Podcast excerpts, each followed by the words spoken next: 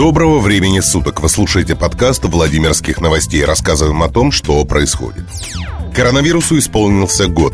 Как пандемия отразилась на жизни Владимирской области? Первого заболевшего коронавирусом в мире выявили 17 ноября 2019 года, ровно год назад. В начале 2020-го об этом сообщила китайская газета South China Morning Post со ссылкой на официальный документ. Итак, первым в Китае заболел 55-летний житель провинции Хубэй. Когда вирус начал появляться в других странах, заговорили о так называемом нулевом пациенте. В Китае в ноябре было зафиксировано 9 случаев заражения коронавирусом. В феврале печальную эстафету перехватила Италия, затем еще ряд европейских стран. Примечательно, что когда в той же Италии в марте число ковидных больных превысило 15 тысяч человек, в Китае уже выздоровело 80% заболевших. Позже коронавирус обнаружили и в России. 17 марта Россия закрыла авиасообщение с зарубежными странами, за исключением эвакуационных рейсов. Владимирская область долгое время оставалась без случаев заражения. Впервые у нас в регионе коронавирус обнаружен 30 марта у 2 жителей. В России на тот момент число зараженных доходило до 2000 человек. Сегодня только во Владимире с начала пандемии зафиксировано 2072 случая заражения. После этого времени ежедневно фиксируется новый прирост заболевших. Если весной рекордным стало 18 мая и плюс 99 новых заболевших, а затем число больных пошло на спад, то сейчас ежесуточный прирост гораздо выше. Так, на 1 ноября 2020 года заболело еще плюс 103 человека, а на неделе поставлен очередной антирекорд – 125 человек в сутки. С весны в регионе и в стране в целом до сих пор действуют коронавирусные ограничения. Помимо всеобщего ношения масок и обработки рук, с начала первых случаев работает правило социальной дистанции. Весной по указу президента несколько месяцев не работали организации сферы услуг. Летом страна начала отменять жесткие меры и возвращаться к привычному образу жизни.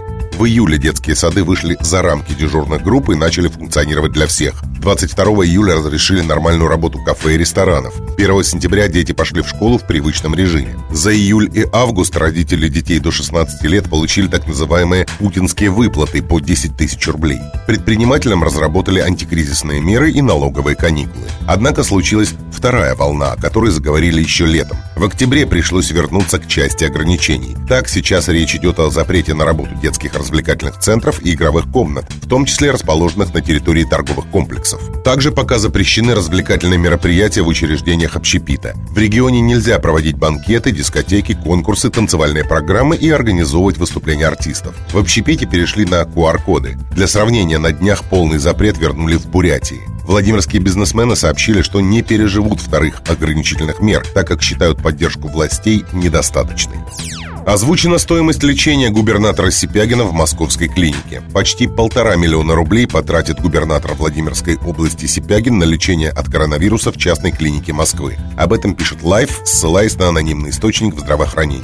Как сообщают коллеги, глава региона на этой неделе был госпитализирован в палату премиум-класса. Лечение в сутки обходится в 100 тысяч рублей. Источники отметили, что оплату губернатор производит наличными средствами. Возможно, в госпитале Сипягин проведет минимум 2 недели. Также стало известно, что своим доверенным лицом чиновник указал супругу. Только ей будут предоставлять всю информацию о ходе лечения губернатора. Кроме того, журналисты выяснили, что Сипягин уже был в частной клинике 17 ноября около часа дня. При этом спустя 3 часа пресс-секретарь губернатора Ольга Петрова сообщила представителям СМИ, что еще утром того же дня чиновник находился на амбулаторном лечении дома, а информация о его госпитализации посредством санавиации на тот момент якобы была недостоверной. Напомним, что решение пройти лечение в частной московской клинике вызвало резонанс в общественном мнении. Многие расценили это как недоверие местной системе медицины. Некоторые жители региона обвинили Сипягина в непатриотичности. Во Владимирской области ввели новые коронавирусные ограничения. Губернатор Владимир Сипягин внес изменения в указ о введении режима повышенной готовности. Об этом сообщили в пресс-службе областной администрации. Согласно документу, в регионе для противодействия распространению COVID-19 временно запрещено проведение досуговых, физкультурных, спортивных, выставочных, рекламных и иных массовых мероприятий с очным присутствием граждан, в том числе в парках культуры и отдыха, торгово-развлекательных центрах и иных местах массового посещения граждан.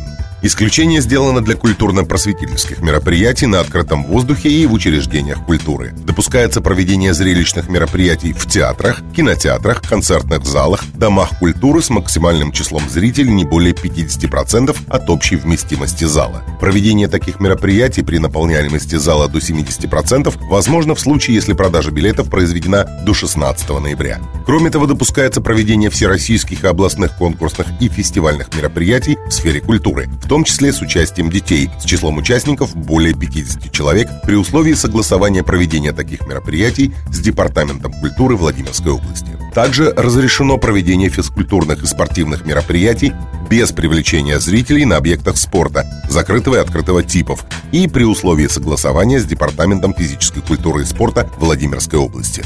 Между тем, приостанавливается проведение мероприятий в музеях и выставочных залах с численностью посетителей более 10 человек, групповых занятий с участием граждан в культурно-досуговых учреждениях, в детских школах искусств и государственных бюджетных профессиональных образовательных учреждениях, подведомственных Департаменту культуры Владимирской области.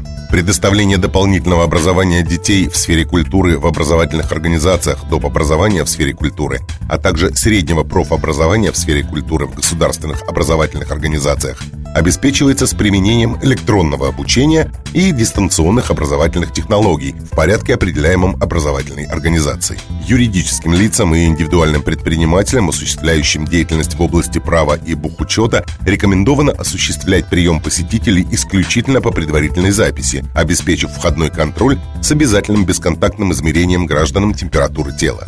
Во Владимирской области поезд сошел с рельс из-за того, что рабочие не вставили болт в стрелку. Во Владимирской области с путей сошел состав с нефтепродуктами во время ремонта. Как оказалось, рабочие просто не вставили болт в железнодорожную стрелку. После катастрофы они попытались скрыть ЧП. Такой информацией поделился телеграм-канал «База». Как говорится в сообщении, головной состав проехал мимо железнодорожной стрелки и протащил за собой несколько вагонов. После рельсы перевелись на другой путь, и десяток вагонов слетел на землю. Катастрофа произошла 16 ноября в районе Коврова. 35 вагонов грузового поезда сошли с рельсов и повредили 300 метров железнодорожного полотна, а также контактную сеть. Во время ЧП мазут, который находился внутри опрокинувшихся цистерн, разлился на 1000 квадратных метров вокруг путей. Также серьезно пострадал дорожный мастер.